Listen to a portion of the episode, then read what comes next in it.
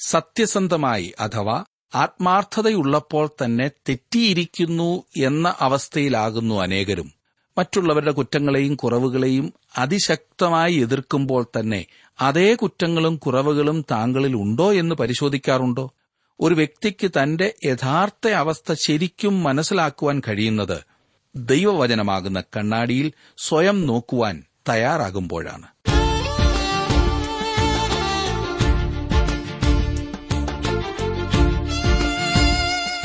T W ആറിന്റെ വേദപഠന class ആരംഭിക്കുകയാണ്.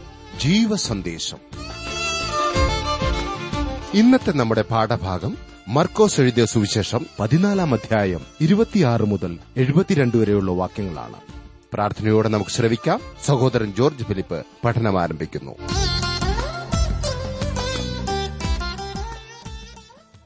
മർക്കോസിന്റെ സുവിശേഷത്തിലെ ഏറ്റവും ദീർഘമായ അധ്യായം പതിനാലാം അധ്യായമാണല്ലോ കഴിഞ്ഞ ദിവസം നാം പഠിക്കുവാൻ ആരംഭിച്ചത്. അതിന്റെ ആദ്യത്തെ ഇരുപത്തിയഞ്ച് വാക്യങ്ങൾ നാം പഠിച്ചു കഴിഞ്ഞു. ഇന്ന് ഇരുപത്തിയാറ് മുതലുള്ള വാക്യങ്ങളിൽ നാം ശ്രദ്ധിക്കുവാൻ പോകുന്നത് കർത്താവായ യേശുക്രിസ്തുവിന്റെ ക്രൂശിലേക്കുള്ള യാത്രയാണ്. അവനെ യൂത ഒറ്റിക്കൊടുക്കുന്നതും അതുപോലെ തന്നെ മറിയ അവന്റെ തലയിൽ പരിമള തൈലം പൂശുന്നതുമെല്ലാം ഈ അധ്യായത്തിന്റെ ആദ്യ ഭാഗത്ത് നാം ചിന്തിക്കുകയുണ്ടായി. ഇന്ന് ഇരുപത്തിയാറ് മുതൽ മുപ്പത്തിയൊന്ന് വരെയുള്ള വാക്യങ്ങൾ ആദ്യം നമുക്ക് ശ്രദ്ധിക്കാം. ഇരുപത്തിയാറാം വാക്യം പിന്നെ അവർ സ്തോത്രം പാടിയ ശേഷം ഒലിവുമലയ്ക്ക് പോയി. യേശു അവരോട് നിങ്ങൾ എല്ലാവരും ഇടറിപ്പോകും. ഞാൻ ഇടയനെ വിട്ടും ആടുകൾ ചിതറിപ്പോകും എന്ന് എഴുതിയിരിക്കുന്നുവല്ലോ. എന്നാൽ ഞാൻ ഉയർത്തെഴുന്നേറ്റ ശേഷം നിങ്ങൾക്ക് മുമ്പേ ഗലീലയ്ക്ക് പോകും എന്ന് പറഞ്ഞു. പത്രോസ് അവനോട് എല്ലാവരും ഇടറിയാലും ഞാൻ ഇടറുകയില്ല എന്ന് പറഞ്ഞു. യേശു അവനോട് ഇന്ന് ഈ രാത്രിയിൽ തന്നെ കോഴി രണ്ടു വട്ടം കൂകും മുമ്പേ നീ മൂന്ന് വട്ടം എന്നെ തള്ളിപ്പറയും എന്ന് ഞാൻ സത്യമായിട്ടും നിന്നോട് പറയുന്നു എന്ന് പറഞ്ഞു. അവനോ നിന്നോടുകൂടെ മരിക്കേണ്ടി വന്നാലും ഞാൻ നിന്നെ തള്ളിപ്പറയുകയില്ല എന്ന് അധികമായി പറഞ്ഞു. അങ്ങനെ തന്നെ എല്ലാവരും പറഞ്ഞു. ഇവിടെ നാം ആദ്യം കാണുന്നത് ശിമോൻ പത്രോസ് തന്റെ കൂറ് പ്രഖ്യാപിക്കുന്നതാണ്. അവൻ പരമാർത്ഥതയുള്ളവനായിരുന്നു. എന്നാൽ അവൻ തന്റെ ബലഹീനതകളെ മനസ്സിലാക്കിയിരുന്നില്ല എന്നതാണ് വാസ്തവം.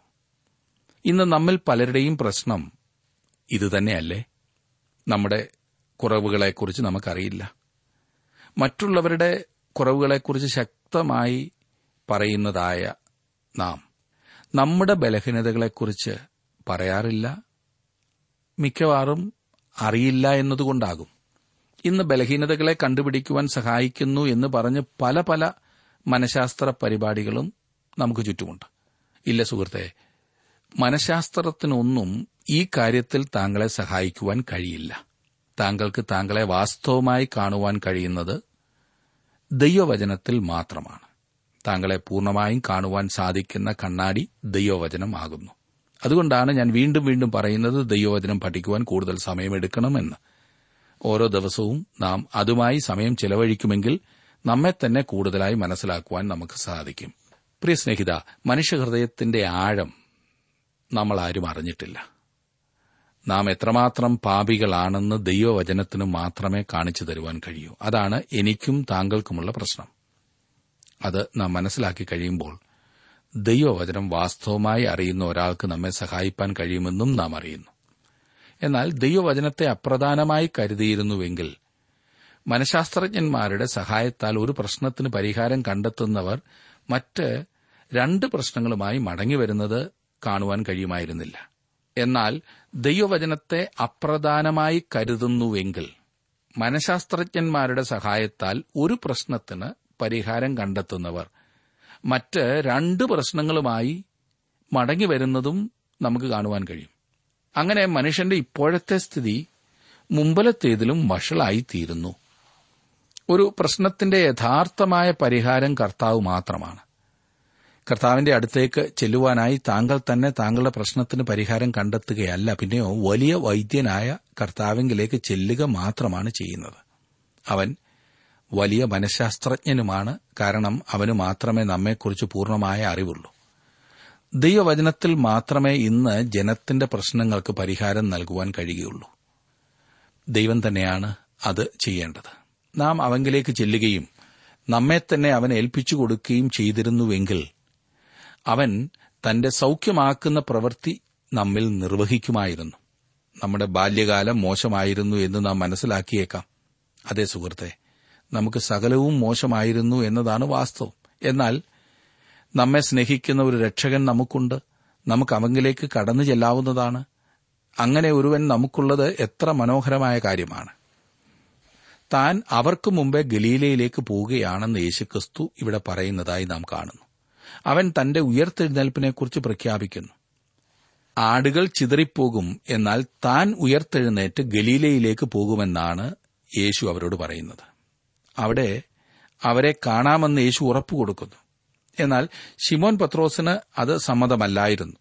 മറ്റുള്ള എല്ലാവരും ഇടറിയാലും താൻ ഇടറുകയില്ല എന്ന് അവൻ പ്രഖ്യാപിക്കുന്നു. താൻ പറയുന്നതെന്താണെന്ന് അവൻ മനസ്സിലാക്കുന്നില്ല എന്ന് ഇവിടെയും നാം കാണുന്നു. അതിനാൽ നമ്മുടെ കർത്താവ് സംഭവിപ്പാനുള്ളതിനു വേണ്ടി അവനെ തയ്യാറാക്കുന്നു. താൻ അവന്റെ അരികിൽ തന്നെ നിൽക്കുവാൻ പോവുകയാകുന്നു എന്ന് അവൻ പത്രോസിന് മനസ്സിലാക്കി കൊടുക്കുന്നു. അതേ സുഹൃത്തെ ഇതുപോലെയുള്ള സന്ദർഭങ്ങളിൽ കർത്താവ് താങ്കളോട് ചേർന്ന് നിൽക്കുന്നവനാണ്. നമ്മുടെ ഏറ്റവും നിരാശാകരവും പ്രതികൂല സമയങ്ങളിലും അവൻ നമ്മോടൊപ്പം ഉണ്ടായിരിക്കും. അവൻ നിശ്ചയമായും ഈ ശിമോൻ പത്രോസിനോടുകൂടെ ഉണ്ടായിരുന്നു. മുപ്പത്തിരണ്ട് മുതൽ മുപ്പത്തിനാല് വരെയുള്ള വാക്യങ്ങൾ നാം വായിക്കുമ്പോൾ അവിടെ കാണുന്നത് പതിനാലിന്റെ മുപ്പത്തിരണ്ട് മുതൽ അവർ ഗത്സമന എന്നു പേരുള്ള തോട്ടത്തിൽ വന്നാറെ അവൻ ശിഷ്യന്മാരോട് ഞാൻ പ്രാർത്ഥിച്ചു തീരുവോളം ഇവിടെ ഇരുപ്പീനെന്ന് പറഞ്ഞു. പിന്നെ അവൻ പത്രോസിനെയും യാക്കോബിനെയും യോഹന്നാനെയും കൂട്ടിക്കൊണ്ട് ഭ്രമിപ്പാനും വ്യാകുലപ്പെടുവാനും തുടങ്ങി. എന്റെ ഉള്ളം മരണവേദന പോലെ അതി ദുഃഖിതമായിരിക്കുന്നു ഇവിടെ പാർത്തുണർന്നിരിപ്പീൻ എന്ന് അവരോട് പറഞ്ഞു. ഗത്സമനത്തോട്ടം അവർ സാധാരണ പോകാറുള്ള പരിചിതമായ ഒരു സ്ഥലമായിരുന്നിരിക്കും. ഇന്ന് ഗത്സമനത്തോട്ടം എന്നറിയപ്പെടുന്ന സ്ഥലം തന്നെ ആയിരുന്നുവോ അത് എന്ന് നമുക്കറിയില്ല. ഇന്ന് ആർക്കും അറിയില്ല. സ്ഥലം എവിടെയായിരുന്നു എന്നതല്ല പ്രധാനപ്പെട്ട കാര്യം. അവർ സാധാരണ പോകാറുള്ള സ്ഥലമായിരുന്നതിനാൽ ഇസ്കൊരിയത്ത യൂതായ്ക്ക് അവിടം നല്ലവണ്ണം അറിയാമായിരുന്നു. നമ്മുടെ കർത്താവ് ഒരു രാത്രി പോലും എരുശലേം നഗരത്തിൽ ചെലവഴിച്ചിട്ടില്ല. അവൻ ഈ സ്ഥലത്തേക്ക് പോകുകയാണ് ചെയ്തത്. ഇപ്പോൾ പതിനൊന്ന് ശിഷ്യന്മാരെ യേശുവിനോട് കൂടെയുള്ളൂ. ഈ സമയത്ത് എട്ട് പേരെ മാറ്റി നിർത്തിയിട്ട് അവരിൽ മൂന്ന് പേരെ പത്രോസിനെയും യാക്കോബിനെയും യോഹന്നാനെയും തന്നോട് ചേർത്ത് അവൻ കൊണ്ടുപോകുന്നു. അവൻ പ്രാർത്ഥിപ്പാൻ പോയി. അവർ തോട്ടത്തിൽ വെച്ച് വലിയ വ്യഥ അനുഭവിച്ചു എന്ന് ഈ വാക്യങ്ങൾ സൂചിപ്പിക്കുന്നു. ഭ്രമിപ്പാനും വ്യാകുലപ്പെടുവാനും തുടങ്ങി എന്ന് കർത്താവിനെക്കുറിച്ച് പറഞ്ഞിരിക്കുന്നു. അവൻ വളരെയധികം വ്യാകുലപ്പെടുകയും ഭാരമനുഭവിക്കുകയും ചെയ്തു. സത്യത്തിൽ ഇത് ഞെട്ടിക്കുന്ന ഒരു വിവരണം തന്നെയാകുന്നു. ഇവിടെ കർത്താവ് ക്രൂശിൽ വെച്ച് ശാരീരികമായ കഷ്ടത സഹിച്ചതിനോളമോ അതിൽ കൂടുതലോ മാനസികമായ വ്യഥ അനുഭവിക്കുകയാണ് ചെയ്യുന്നത്. ആത്മീയമായ ഒരു പങ്കപ്പാട് കഷ്ടാനുഭവം. ശാരീരികം ആകുന്നു പലപ്പോഴും നമുക്ക് മനസ്സിലാക്കാൻ സാധിക്കുന്നത് ശാരീരികമാണ് പലപ്പോഴും നാം ഉയർത്തിക്കാട്ടുന്നത്. എന്നാൽ കർത്താവിന്റെ ഈ ആത്മീയമായ പീഠാനുഭവം അതായിരുന്നു ഏറ്റവും രൂക്ഷം ഏറ്റവും പ്രയാസമേറിയത്. അവൻ വീണ്ടും ഇവിടെ തോട്ടത്തിൽ പരീക്ഷകനെ അഭിമുഖീകരിക്കുകയാണോ ചെയ്തത്? അപ്രകാരമായിരുന്നു എന്നാണ് എന്റെ വിശ്വാസം. നമുക്ക് മനസ്സിലാക്കുവാൻ കഴിയാത്ത നിഗൂഢമായ കാര്യങ്ങൾ ഗത്സമന തോട്ടത്തിൽ നടക്കുന്നുണ്ട് എന്നതാണ് പരമാർത്ഥം. അതെ സുഹൃത്തെ എനിക്കും നിങ്ങൾക്കും നമ്മുടെ ബലഹീനതയിൽ അവനോടൊപ്പം ഗത്സമന തോട്ടത്തിന്റെ അനുഭവത്തിൽ കൂടി പോകുവാൻ കഴിയുകയില്ല. എന്നാൽ അതിന്റെ അരികെ നിന്ന് അവൻ പ്രാർത്ഥിക്കുന്നത് വീക്ഷിക്കുക മാത്രമേ ചെയ്യുവാൻ നമുക്ക് കഴിയൂ. പരീക്ഷയിൽ അകപ്പെടാതിരിപ്പാൻ ഉണർന്നിരുന്ന് പ്രാർത്ഥിപ്പീൻ എന്നാണ് അവൻ നമ്മോട് പറഞ്ഞിരിക്കുന്നത്. മുപ്പത്തിയഞ്ചും മുപ്പത്തിയാറും വാക്യങ്ങളിൽ നാം കാണുന്നത് പിന്നെ അല്പം മുമ്പോട്ട് എന്ന് നിലത്തു വീണു. കഴിയുമെങ്കിൽ ആ നാഴിക നീങ്ങിപ്പോകണമെന്ന് പ്രാർത്ഥിച്ചു. അബ്ബാ പിതാവേ നിനക്ക് എല്ലാം കഴിയും. ഈ പാനപാത്രം എങ്കിൽ നിന്ന് നീക്കണമേ. എങ്കിലും ഞാൻ ഇച്ഛിക്കുന്നതല്ല നീ ഇച്ഛിക്കുന്നതത്രയാകട്ടെ എന്ന് പറഞ്ഞു. ആ നാഴിക തന്നിൽ നിന്ന് നീങ്ങിപ്പോകേണ്ടതിനായി യേശു പ്രാർത്ഥിച്ചു. മരണത്തെ അല്ലായിരുന്നു അവൻ ഭയപ്പെട്ടത് എന്ന് മറക്കരുത്. അവൻ വന്നത് മരിക്കാനാണല്ലോ. പിന്നെയോ പാപം തന്റെ മേൽ ഇടുന്നതായ ക്രൂശിലെ ആ സമയത്തെയാണ് അവൻ ഉദ്ദേശിച്ചത്. അവനെ നമുക്ക് വേണ്ടി പാപമാക്കിയെന്ന് രണ്ട് കൊരിന്തിയർ അഞ്ചിന്റെ ഇരുപത്തിയൊന്നിൽ വായിക്കുന്നു. പാപവും ദൈവവും തമ്മിൽ യാതൊരു ബന്ധവുമില്ല. യേശു പാപമാകുന്ന നിമിഷം ദൈവത്തിൽ നിന്നും വേർപെടുന്ന അവസ്ഥയാണ്. ഈ പറഞ്ഞ നിമിഷങ്ങളിലേക്ക് അവനെ ദൈവം കൈവിട്ടു.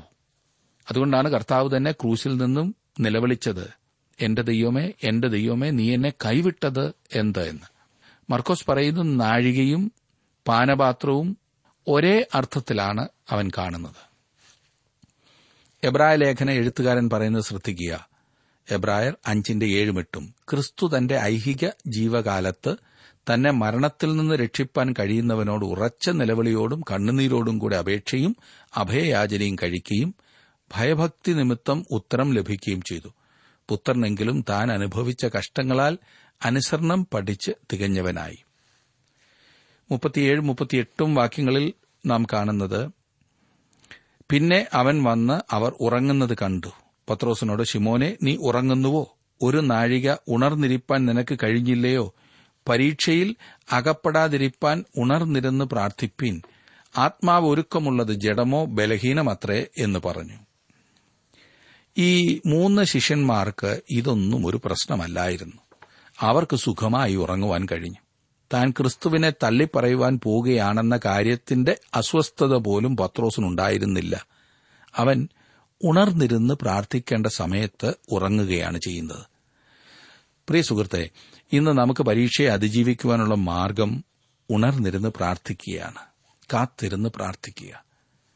യേശു മടങ്ങിപ്പോയി തന്റെ ആദ്യത്തെ പ്രാർത്ഥന ആവർത്തിക്കുന്നതായി നമുക്ക് തുടർന്ന് കാണുവാൻ കഴിയുന്നു. മുപ്പത്തിയൊൻപതാം വാക്യത്തിൽ അവൻ പിന്നെയും പോയി ആ വചനം തന്നെ ചൊല്ലി പ്രാർത്ഥിച്ചു. എന്നാൽ ശിഷ്യന്മാർ വീണ്ടും ഉറക്കം പിടിച്ചു. നാൽപ്പതാം വാക്യം. മടങ്ങി വന്ന ആറെ അവരുടെ കണ്ണുകൾക്ക് ഭാരമേറിയിരുന്നതുകൊണ്ട് അവർ ഉറങ്ങുന്നത് കണ്ടു. അവർ അവനോട് എന്ത് ഉത്തരം പറയണം എന്നറിഞ്ഞില്ല. തങ്ങളുടെ പരാജയത്തിന് വിശദീകരണം പറയുവാൻ അവർക്ക് കഴിഞ്ഞില്ല. ജഡം ആശ്രയിപ്പാൻ പറ്റിയതല്ല എന്ന പാഠം ഇവിടെ നമുക്ക് കാണുവാൻ കഴിയുന്നു. സാഹചര്യത്തിന്റെ ഗൌരവം ഉൾക്കൊള്ളുമ്പോൾ മാത്രമേ കരുതലോടെ ഇരിക്കുവാൻ കഴിയൂ പ്രാർത്ഥിക്കുവാൻ കഴിയൂ. നാൽപ്പത്തിയൊന്നും നാൽപ്പത്തിരണ്ടും വാക്യങ്ങളിൽ നാം വായിക്കുന്നത് അവൻ മൂന്നാമത് വന്നവരോട് ഇനി ഉറങ്ങി ആശ്വസിച്ചു കൊള്ളുവിൻ മതി നാഴിക വന്നു. ഇതാ മനുഷ്യപുത്രൻ പാപികളുടെ കയ്യിൽ ഏൽപ്പിക്കപ്പെടുന്നു. എഴുന്നേൽപ്പീൻ നാം പോക ഇതാ എന്നെ കാണിച്ചു കൊടുക്കുന്നവൻ അടുത്തിരിക്കുന്നു എന്ന് പറഞ്ഞു. അവൻ അറസ്റ്റ് ചെയ്യപ്പെടുന്നതിനു മുമ്പ് അവർ അല്പം ഉറങ്ങിയെന്നതിനാൽ ഇതിനിടയ്ക്ക് കുറച്ചു സമയം പിന്നിട്ട് കഴിഞ്ഞു എന്ന് നമുക്ക് കരുതാവുന്നതത്രേ. നാൽപ്പത്തിമൂന്നാം വാക്യത്തിൽ ഉടനെ അവൻ സംസാരിച്ചുകൊണ്ടിരിക്കുമ്പോൾ തന്നെ പന്തിരുവരിൽ ഒരുത്തനായ യൂതയും അവനോടുകൂടെ മഹാപുരോഹിതന്മാർ ശാസ്ത്രിമാർ മൂപ്പന്മാർ എന്നിവർ അയച്ച ഒരു പുരുഷാരവും വാളും വടിയുമായി വന്നു. ഉത്സവത്തിൽ ചെയ്യുകയില്ല എന്ന് പറഞ്ഞിരുന്ന കാര്യം ഇപ്പോൾ ചെയ്യുവാനാണ് ഇവരെല്ലാം വന്നിരിക്കുന്നത് എന്ന കാര്യം മറക്കരുത്. അങ്ങനെ വരുമ്പോൾ അവരെ ഇത് ചെയ്യുവാൻ നിർബന്ധിച്ചതാരാണ്? നമ്മുടെ കർത്താവ് തന്നെ. നാൽപ്പത്തിനാലാം വാക്യത്തിൽ നാം കാണുന്നു അവനെ കാണിച്ചു കൊടുക്കുന്നവൻ ഞാൻ ഏവനെ ചുംബിക്കുമോ അവൻ തന്നെയാകുന്നു അവനെ പിടിച്ച് സൂക്ഷ്മതയോടെ കൊണ്ടുപോകുവീൻ എന്നവർക്കൊരു അടയാളം പറഞ്ഞുകൊടുത്തിരുന്നു ഇവിടെ വഞ്ചനയുടെ ഏറ്റവും നിന്ദ്യമായ ഒരു പ്രവൃത്തിയാണ് നാം കാണുന്നത്. യേശു പതിവായി എവിടെയാണ് വിശ്രമിക്കുന്നത് എന്ന് യൂതായിക്ക് അറിയാമായിരുന്നതുകൊണ്ട് അവൻ ശത്രുക്കളെ അവിടേക്ക് നയിച്ചു. ചുംബനം സ്നേഹത്തിന്റെയും ബന്ധത്തിന്റെയും അടയാളമാണ്. എന്നാൽ ക്രിസ്തുവിനെ ഒറ്റിക്കൊടുക്കുവാനാണ് യൂത ആ ചുംബനം ഉപയോഗിച്ചത്. അതിനാൽ യൂതായുടെ പ്രവൃത്തി കൂടുതൽ നിന്നാർഹവും പരിഹാസ്യവുമായി തീർന്നിരിക്കുകയാണ്. നമ്മുടെ കർത്താവ് തന്റെ മനുഷ്യത്വത്തിൽ മറ്റു മനുഷ്യരിൽ നിന്ന് വ്യത്യസ്തനല്ലായിരുന്നു എന്നും നമുക്ക് ഇവിടെ മനസ്സിലാക്കുവാൻ കഴിയുന്നു. അവന്റെ തലയ്ക്ക് ചുറ്റും ഒരു പ്രകാശവലയമൊന്നുമില്ലായിരുന്നു. ആൾക്കൂട്ടത്തിൽ അവനെ തിരിച്ചറിയേണ്ട ആവശ്യമുണ്ടായിരുന്നു. അതുകൊണ്ടാണ് യൂത ഈ ചുംബനത്താൽ അവനെ കാണിച്ചു കൊടുക്കുന്നത്. നാൽപ്പത്തിയഞ്ചാം വാക്യത്തിൽ നാം കാണുന്നത് അവൻ വന്ന് ഉടനെ അടുത്തിയെന്നു റബി എന്ന് പറഞ്ഞ് അവനെ ചുംബിച്ചു. യൂത യേശുവിനെ റബി എന്ന് വിളിക്കുന്നത് ശ്രദ്ധിക്കുക. യേശുവിനെ കർത്താവെന്ന് വിളിച്ചില്ല. പരിശുദ്ധാത്മാവിലല്ലാതെ യേശു കർത്താവെന്ന് പറയുവാൻ ആർക്കും കഴിയുകയില്ല എന്ന് പൌലോസ് ഒന്ന് കുരന്തിയർ പന്ത്രണ്ടിന്റെ മൂന്നിൽ പറയുന്നുണ്ട്. നാൽപ്പത്തിയാറാം വാക്യത്തിൽ നാം കാണുന്നത് അവർ അവന്റെ മേൽ കൈവച്ച് അവനെ പിടിച്ചു. യേശു പാപികളായ മനുഷ്യരുടെ കൈകളിൽ ഏൽപ്പിക്കപ്പെട്ട സമയമാണിത്. ക്രൂശിങ്കിലേക്ക് പോകുവാൻ അവൻ തന്നെ തന്നെ ഏൽപ്പിച്ചു കൊടുക്കുന്നു. ശിമോൻ പത്രോസ് അവനെ രക്ഷിപ്പാൻ ശ്രമിച്ചുകൊണ്ട് അടുത്തു വന്ന് ചെയ്യുന്നത്. നാൽപ്പത്തിയേഴ് മുതലുള്ള വാക്യങ്ങളിൽ ഞാനൊന്ന് വായിക്കാം. അരികെ നിൽക്കുന്നവരിൽ ഒരുവൻ വാളൂരി മഹാപുരോഹിതന്റെ ദാസനെ വെട്ടി. കാതറുത്തു. യേശു അവരോട് ഒരു കള്ളന്റെ നേരെ എന്ന പോലെ നിങ്ങൾ എന്നെ പിടിപ്പാൻ വാളും വടിയുമായി പുറപ്പെട്ടു വന്നുവോ? ഞാൻ ദിവസേന ദൈവാലയത്തിൽ ഉപദേശിച്ചുകൊണ്ട് നിങ്ങളോടുകൂടെ ഇരുന്നു. നിങ്ങൾ എന്നെ പിടിച്ചില്ല എങ്കിലും തിരുവഴുത്തുകൾക്ക് നിവർത്തി വരേണ്ടതിന്. ഇങ്ങനെ സംഭവിക്കുന്നു എന്ന് പറഞ്ഞു. ഇത് പ്രവചനത്തിന്റെ നിവൃത്തിയാണെന്ന് യേശു ചൂണ്ടിക്കാണിക്കുന്നു. അവർക്ക് വേണമെങ്കിൽ ഇതിനു മുൻപ് പല പ്രാവശ്യം യേശുവിനെ പിടിക്കാമായിരുന്നു.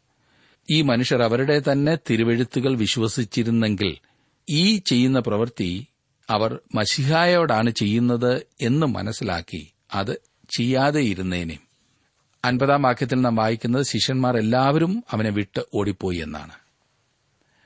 നാം സംശയിക്കുന്നത് പോലെ തന്നെ പത്രോസാണ് തന്റെ വാൾ കൊണ്ട് മഹാപുരോഹിതന്റെ ദാസന്റെ കാതറുത്തത് അത് പറയുവാൻ പത്രോസ് എന്തോ ഒരു മടി കാണിക്കുന്നത് പോലെ തോന്നുന്നല്ലേ ആ മനുഷ്യന്റെ പേര് അതായത് മഹാപുരോഹിതന്റെ ദാസന്റെ പേര് മൽക്കോസ് എന്നായിരുന്നു എന്ന് യോഹനാൻ പറഞ്ഞിട്ടുണ്ട്. ഷിമോൻ പത്രോസ് ഒരു നല്ല മീൻപിടുത്തക്കാരനായിരുന്നു. എന്നാൽ വാൾ ഉപയോഗിക്കുന്നതിൽ അവന് പ്രാവീണ്യം ഉണ്ടായിരുന്നില്ല. അവൻ മൽക്കോസിന്റെ കഴുത്തിന് വെട്ടിയതാണ് കൊണ്ടത് കാതിനാണ്. അവർ എല്ലാവരും അതായത് ശിഷ്യന്മാരെല്ലാവരും യേശുവിനെ വിട്ടോടിപ്പോയി എന്നത് പ്രവചന നിവൃത്തിയാണ്. ഇനിയും ഒരു യുവാവിനെക്കുറിച്ച് നാം വായിക്കുന്നു. അൻപത്തൊന്നും അൻപത്തിരണ്ടും വാക്യങ്ങളിൽ. ഒരു ബാല്യക്കാരൻ വെറും ശരീരത്തിന്മേൽ പുതപ്പ് പുതച്ചും കൊണ്ട് അവനെ അനുഗമിച്ചു. അവർ അവനെ പിടിച്ചു. അവനോ പുതപ്പ് വിട്ട് നഗ്നനായി ഓടിപ്പോയി.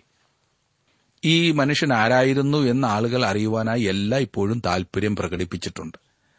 ഇത് പൌലോസ് അപ്പോസ്തലനായിരുന്നു എന്ന് ചിലർ ചിന്തിക്കുന്നുണ്ട്. എന്നാൽ അത് മർക്കോസ് ആയിരുന്നു എന്ന് മറ്റു ചിലർ ചിന്തിക്കുന്നുണ്ട്. എന്റെ വ്യക്തിപരമായ അഭിപ്രായം അത് മർക്കോസ് ആയിരുന്നു അതുകൊണ്ടായിരിക്കുമല്ലോ ആ പ്രത്യേക സംഭവം അദ്ദേഹം ഇവിടെ രേഖപ്പെടുത്തിയിരിക്കുന്നത്. അൻപത്തിമൂന്നാം വാക്യത്തിൽ അവർ യേശുവിനെ മഹാപുരോഹിതന്റെ അടുക്കൽ കൊണ്ടുപോയി. അവന്റെ അടുക്കൽ മഹാപുരോഹിതന്മാരും മൂപ്പന്മാരും ശാസ്ത്രിമാരും എല്ലാം വന്നുകൂടിയിരുന്നു.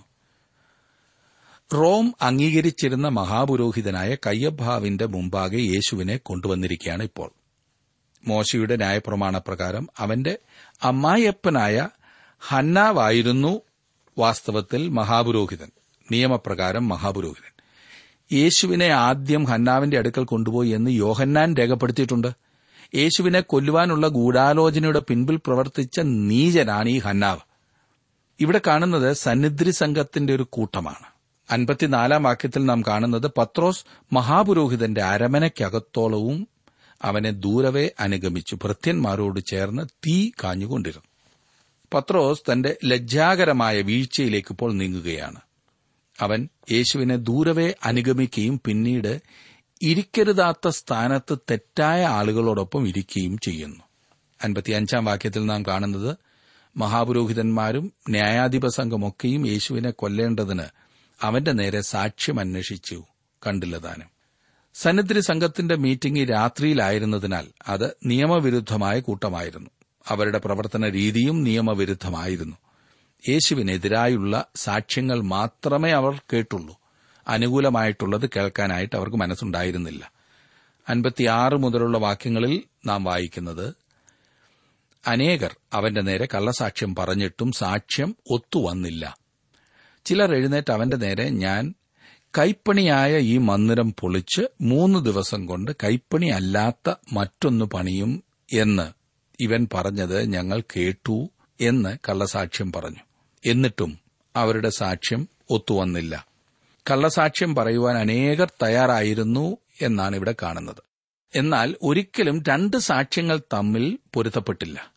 ഏതൊരു കാര്യവും രണ്ട് സാക്ഷികളുടെ വായ്മൊഴിയാൽ ഉറപ്പാക്കേണ്ടതുണ്ടായിരുന്നു.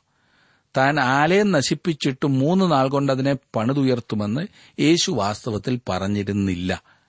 യേശു പറഞ്ഞത് യോഹന്നാന്റെ സുവിശേഷം രണ്ടാം അധ്യായത്തിന്റെ ഇരുപത്തിയൊന്നാം വാക്യത്തിൽ ഈ മന്ദിരം പൊളിപ്പീൻ.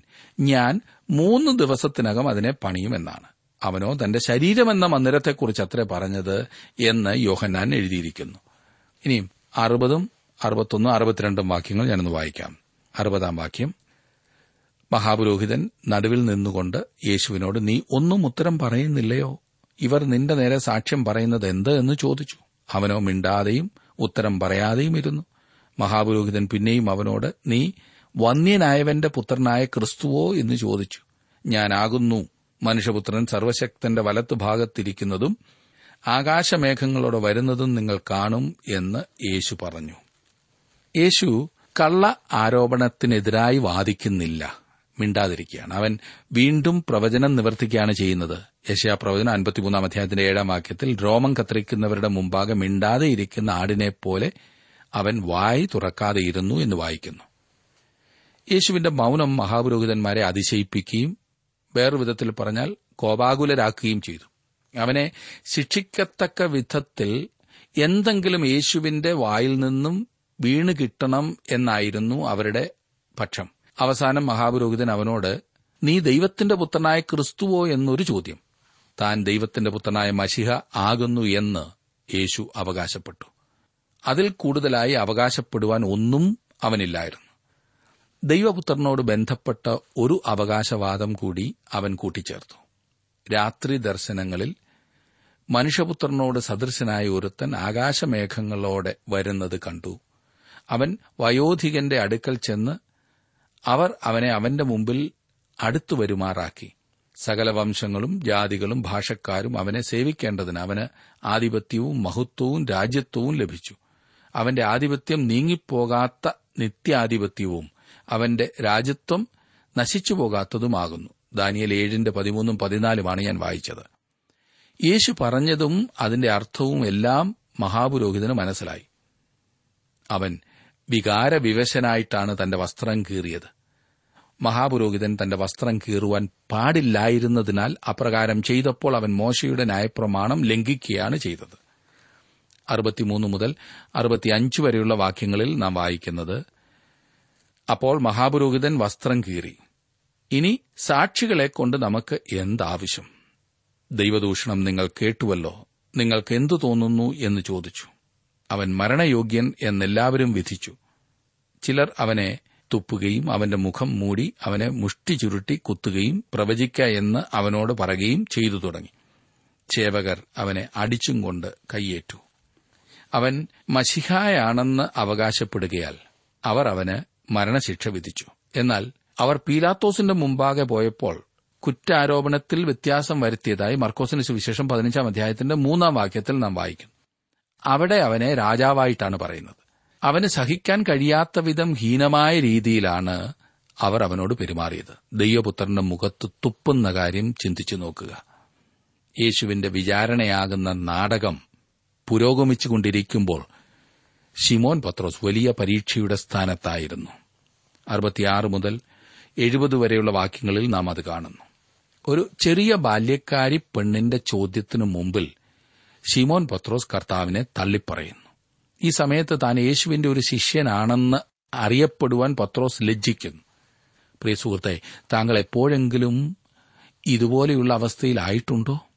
തന്റെ ജോലിസ്ഥലത്ത് യാത്ര ചെയ്യുമ്പോൾ വീട്ടിൽ? യേശുവിന്റെ ഒരു ശിഷ്യനാകുന്നു എന്നറിയപ്പെടുവാൻ ലജ്ജിക്കുന്ന അവസ്ഥ? യേശു പത്രോസിനോട് ക്ഷമിച്ചതുപോലെ നമ്മുടെ ഭീരുത്വത്തെയും ബലഹീനതയും നമ്മോട് ക്ഷമിക്കട്ടെ എന്ന് ഞാൻ ആഗ്രഹിക്കുകയാണ്.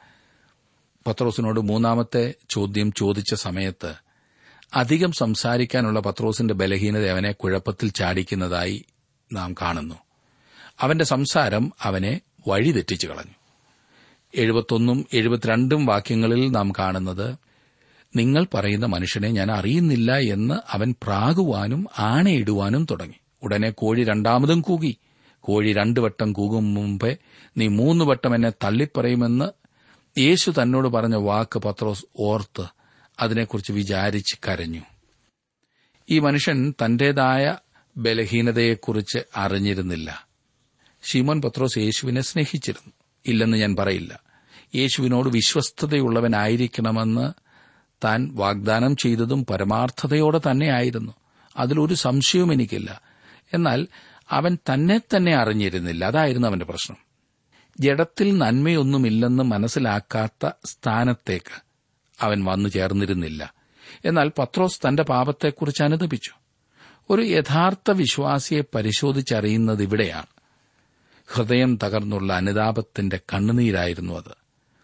വർഷങ്ങൾക്ക് ശേഷം തന്റെ ലേഖനത്തിൽ വിശുദ്ധ പത്രോസ് എഴുതിയത് ഒന്ന് പത്രോസ് ഒന്നാം അധ്യായത്തിന്റെ അഞ്ചാം വാക്യത്തിൽ അന്ത്യകാലത്തിൽ വെളിപ്പെടുവാൻ ഒരുങ്ങിയിരിക്കുന്ന രക്ഷയ്ക്ക് വിശ്വാസത്താൽ ദൈവശക്തിയിൽ കാക്കപ്പെടുന്ന നിങ്ങൾക്കു വേണ്ടി എഴുതി. അന്ന് തന്നെ കാത്തുസൂക്ഷിച്ചത് യേശു കർത്താവായിരുന്നു എന്ന് പത്രോസ് അറിഞ്ഞു. അതേ സുഹൃത്തെ ഇന്നും അതുതന്നെയാണ് സംഭവിക്കുന്നത്. താങ്കളെയും എന്നെയും നഷ്ടപ്പെടാതെ കാത്തുസൂക്ഷിക്കുന്നത് യേശു കർത്താവാകുന്നു.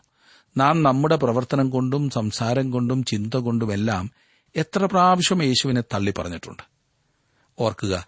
പാപം ചെയ്യാത്ത സ്ഥിതിയല്ല പാപത്തെക്കുറിച്ച് ആത്മാർത്ഥമായി അനുദപിക്കുന്നതാണ് ദൈവപൈതലിന്റെ അവസ്ഥ. എത്ര വലിയ പാപിയാകുന്നു എങ്കിൽ തന്നെയും അനുദപിച്ച് ദൈവസന്നിധിയിലേക്ക് കടന്നു വരുമെങ്കിൽ താങ്കളോടും പാപം ക്ഷമിച്ച് ശുദ്ധീകരിക്കുവാൻ തന്റെ പൈതലായി അരികെ അണയ്ക്കുവാൻ യേശു കർത്താവ് തയ്യാറാണ്. ഒരുപക്ഷെ സമൂഹം താങ്കളെ തള്ളിക്കളഞ്ഞെന്നിരിക്കും. എല്ലാവരും താങ്കളെ വളരെ മോശമായി ചിത്രീകരിച്ചെന്ന് വരാം. പക്ഷേ ദൈവസന്നിധിയിലേക്ക് അടുത്തു വരുവാൻ തയ്യാറാണോ? അവിടുന്ന് സ്നേഹപൂർവം താങ്കളെ ക്ഷണിക്കുന്നു. ആത്മാർത്ഥമായി അനുദപിക്കുമെങ്കിൽ താങ്കളുടെ വലിയ വലിയ പാപങ്ങൾ ക്ഷമിക്കുക മാത്രമല്ല മറക്കുകയും കൂടി ചെയ്യുന്നവനാണ് നമ്മുടെ കർത്താവ്. അതേ സുഹൃത്തെ അവന്റെ അടുത്തേക്ക് വരൂ. പ്രാർത്ഥിക്കാം. കർത്താവെ അവിടുത്തെ സന്നിധിയിൽ ഞങ്ങൾക്ക് ലഭ്യമായിട്ടുള്ള സന്തോഷവും സമാധാനവും ഇന്ന് വീണ്ടും ഞങ്ങൾ പഠിച്ച പാഠത്തിലൂടെ ഞങ്ങളെ കേൾപ്പിച്ചതിനായി സ്തോത്രം.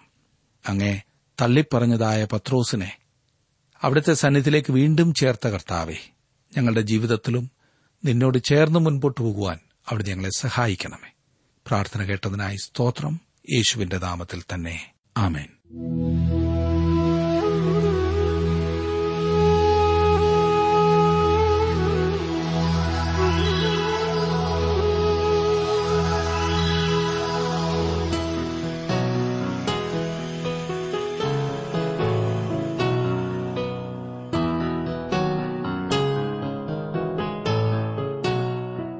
ഇന്നത്തെ ജീവസന്ദേശ പഠന ക്ലാസ്സിലൂടെ ഞങ്ങളെ ശ്രദ്ധിച്ച എല്ലാ പ്രിയ ശ്രോതാക്കളോടുമുള്ള നന്ദിയെ അറിയിക്കട്ടെ.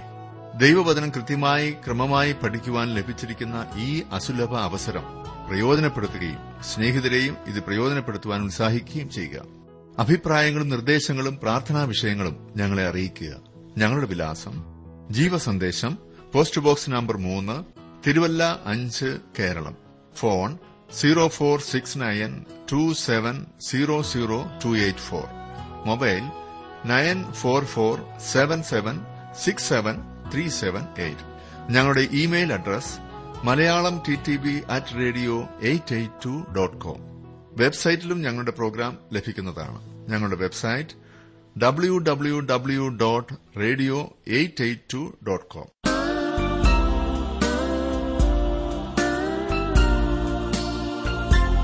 എന്നെ വീണ്ട രക്ഷകന്റെ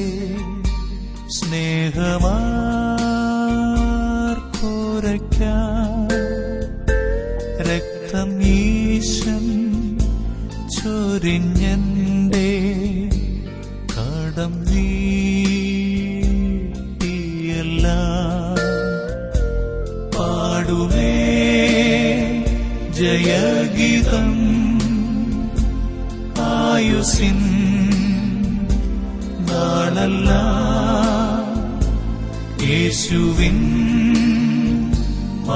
മഹാസ്നേഹം